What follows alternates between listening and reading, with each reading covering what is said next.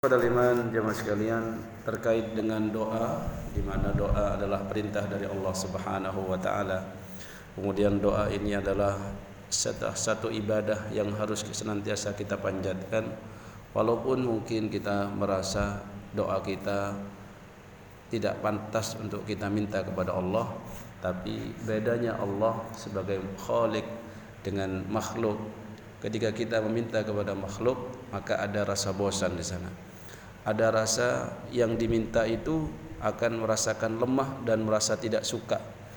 Ya, kita sebagai seorang suami misalkan punya istri yang rewel, punya anak yang rewel, dikit-dikit minta ini, minta itu, minta ini, minta itu. Mas tukok no sepeda motor, pegel nganterin anak pakai sepeda ongkel. Oh iya dibelikan besoknya belum lama lima bulan mas ternyata naik motor nganterin anak itu panas. Terus siapa dek maumu? Itu kok no mobil terus pokoknya gak kepanasan. Akhirnya dibelikan mobil. Ya maklum uang terbatas akhirnya mobilnya dibelikan yang AC-nya nggak ada alias juga panas. Ternyata walaupun kayak mobil ya kepanasan mas. Terus ya opo bingi wis gak kepanasan tak tukok no mobil ya tukokno sing rada anyar yang anu asine ditukokno. Lama-lama jengkel juga kan? Karena sering diminta minta minta minta. Apalagi sering telepon. Transfer. Teleponnya itu padat singkat gitu. Mas transfer. Nah, gitu ya. Apa deh transfer. Nah, itu dapat sampai kalau makhluk diminta itu pak merasa dia ini miskin ya. Karena memang nahnul fuqara kita ini fakir di hadapan Allah Subhanahu wa taala. Maka Al-Ghani itu adalah Allah Subhanahu wa taala. Silahkan meminta kepada Allah, meminta apa pun ya, apa pun yang ingin kita minta, tapi jangan lupa kita pasrahkan keputusannya kepada Allah Subhanahu wa taala. Salah satu doa yang diajarkan oleh Nabi untuk kita panjatkan adalah doa yang diriwayatkan dari Ibnu Mas'ud radhiyallahu an anna Nabi sallallahu alaihi wasallam sesungguhnya Nabi sallallahu alaihi wasallam kana yaqul dia ini berdoa Allahumma inni as'aluka al-huda wat-tuqa wal-'afaf wal-ghina rawahu Muslim. Yang artinya Allahumma do Allah ini sesungguhnya aku as'aluka memohon kepadamu al-huda petunjuk yang kita minta pertama adalah petunjuk. Termasuk dalam salat kita, Pak. Kita senantiasa minta kepada Allah, ihdinas siratal mustaqim. Jadi ketika kita membaca ihdinas siratal mustaqim, itu kita bayangkan apa selama ini yang kita ini tidak benar. Entah sering melihat yang haram, entah kita ini sering meso, entah kita sering ini dan itu ketika ihdinas siratal mustaqim itu kerentekan dalam hatinya minta sama Allah untuk diberi petunjuk yang lebih baik. Nah, maka huda petunjuk itu diusahakan. Nggak bisa orang tenger-tenger gitu. Kamu lapo gak ini? Belum dapat hidayah. Nah, ya berusaha. Dapat hidayah itu berusaha. Duduk di majelis ilmu bermujahadah. Nanti kalau sudah bermujahadah والذين جاهدوا فينا لنهدينهم سبلنا orang yang senantiasa bermujahadah mencari jalannya Allah dalam urusan hidayah lanahdiyannahum subulana dia akan benar-benar diberikan hidayah oleh Allah yaitu jalannya itu dikasih Pak kalau cuma dengar-dengar tok nggak ada hidayah nggak dijemput hidayahnya nggak bisa Minta juga kepada Allah, Allahumma inni as'alukal huda wat tuqa. Wat tuqa itu ketakwaan. Takwa itu selain diusahakan, didoakan, minta. Ya Allah, sampai-sampai kita mintakan sama Allah anak-anak kita, istri-istri kita. Rabbana hab lana min azwajina wa dhurriyyatina qurrata a'yun waj'alna lil muttaqina imama. Kan begitu ya. Ini populer itu doa yang sering diajarkan dan itu ada dalam Al-Quran. Cuman tidak semua dari kita terkabulkan. Buktinya rata-rata ini istrinya satu semua kan? Iya. Karena memang artinya azwajina istri-istri itu fokus orang-orang. Kalau dikasih gitu amin oh terus. Padahal belum pantas gitu. Kemudian yang ketiga adalah minta sama Allah wal afaf wal afaf. Wal afaf ini apa Pak? Iffah harga diri Iffah itu apa? Tidak pandai meminta, hanya meminta kepada Allah. maka pengemis itu tidak punya iffah. Ya. Afaf itu hanya bergantung kepada Allah. Tidak meminta kepada dukun tidak minta kepada pesugihan dan seterusnya. Maka al-afaf itu perlu dipertahankan. Tidak lamis tidak istilahnya itu nyindir-nyindir aja ke anaknya. Ya apa isok tamak nantinya begitu juga minta sama Allah wal ghina. Wal ghina ini berasal dari kata ghani itu ya. Kalau di sini diartikan kecukupan cukup ya. Al ghina ghina nafas. Kekayaan itu kekayaan jiwa. Ketika orang itu diberi oleh Allah rizki sekian setelah dia berusaha maksimal lalu dia punya rasa kaya dalam hatinya yaitu al-ghina itu tadi maka dia akan merasakan dialah orang yang paling kaya di saat ini walaupun mungkin ukuran kekayaan di antara kita ini ada yang mengukur dari cash in cash out gitu ya. cash innya 100 juta cash outnya cuma 5 juta wah kaya banget ini cash in penghasilannya 100 juta tapi cash outnya 150 juta bangkrut alias tekor.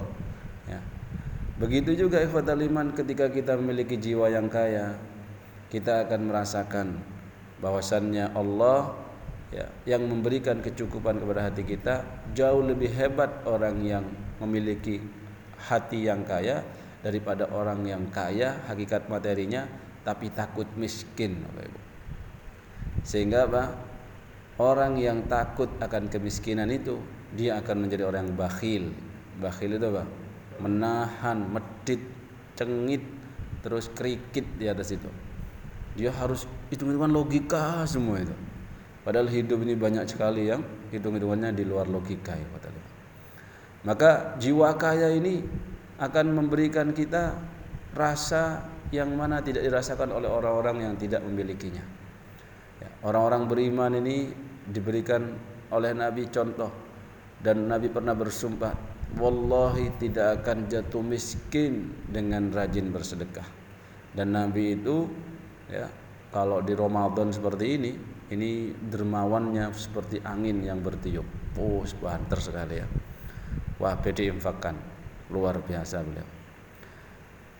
Kemudian wa Antariq bin Asyam radhiyallahu anhu qala kana ar-rajulu idza aslama 'allamahu an-nabiy sallallahu alaihi wasallam as-salah. Kalau ada seorang laki-laki yang masuk Islam, Nabi sallallahu alaihi wasallam mengajarkan dia salat. Thumma amarahu ayyad'u Kemudian dia memerintahkan seorang tersebut untuk berdoa biha ulail kalimat dengan kalimat-kalimat doa seperti ini. Doanya seperti apa? Allahumma doa Allah ighfirli ampuni aku warhamni dan rahmati aku wahdini dan tunjukilah aku. Wa'afini dan maafkan aku. Warzuqni dan berilah aku rizki. Rawahu muslim. Jadi doa ini biasa diajarkan oleh Nabi setelah ada orang mu'allaf. Kemudian diajarkan doa. Allahumma ghafirli warhamni wahdini wa'afini warzuqni wa fi riwayah lahu an tariq annahu sami'a an-nabiy sallallahu alaihi wasallam wa atahu rajulun fa qala ya Rasulullah kaifa aqulu hina as'alu rabbi dalam riwayat lain ada yang menceritakan bahwasannya doa ini diajarkan kepada seorang laki-laki yang datang kepada Nabi untuk meminta diajarkan doa. Nah, jadi ya Allah bagaimana tolong ajarkan ya Rasulullah tolong ajarkan saya doa. Akhirnya Nabi mengatakan, "Qul katakan dalam doamu, Warhamni wa'afini warzuqni fa inna haula tajma'u laka dunyaka wa akhirak wa akhiratak." Jadi doa ini Allahumma ghfirli ampuni aku warhamni rahmati aku wa'afini maafkan aku warzukni dan berilah aku rezeki. Ini mencakup semua kebutuhan dunia dan akhirat kita. Dan yang terakhir dari Abdullah bin Amr bin Az radhiyallahu anhu qala qala Rasulullah sallallahu alaihi wasallam bersabda Rasul sallallahu alaihi wasallam Allahumma musarrifal qulub sarrif qulubana ala ta'atik rawahu Muslim. Ini doa juga ya. Doa untuk menjaga hati kita tetap stabil Pak sama dengan doa yang Ya muqallibal qulub tsabbit qulubana ala dinik. Wahai zat yang membolak-balikkan hati tetapkan hati kami terhadap senantiasa melaksanakan atau dalam hidayahmu yaitu agama Islam. Ini redaksinya ada juga yang lain doanya. Allahumma doa Allah musarrifal qulub yang maha membolak-balikkan hati. Sarrif qulubana hadapkanlah hati ini ala ta'atik untuk terus menetapi ketaatan kepadamu. Jadi kita itu Pak, untuk jadi orang soleh, orang taat, orang yang bertakwa itu tidak hanya diusahakan saja, tapi berdoa. Sampai ingin punya akhlak mulia saja, itu juga selain diusahakan belajar, belajar, bertaskiah, matarbiyah, itu juga ada perintah dari Nabi untuk berdoa. Karena Allah ini memiliki hati.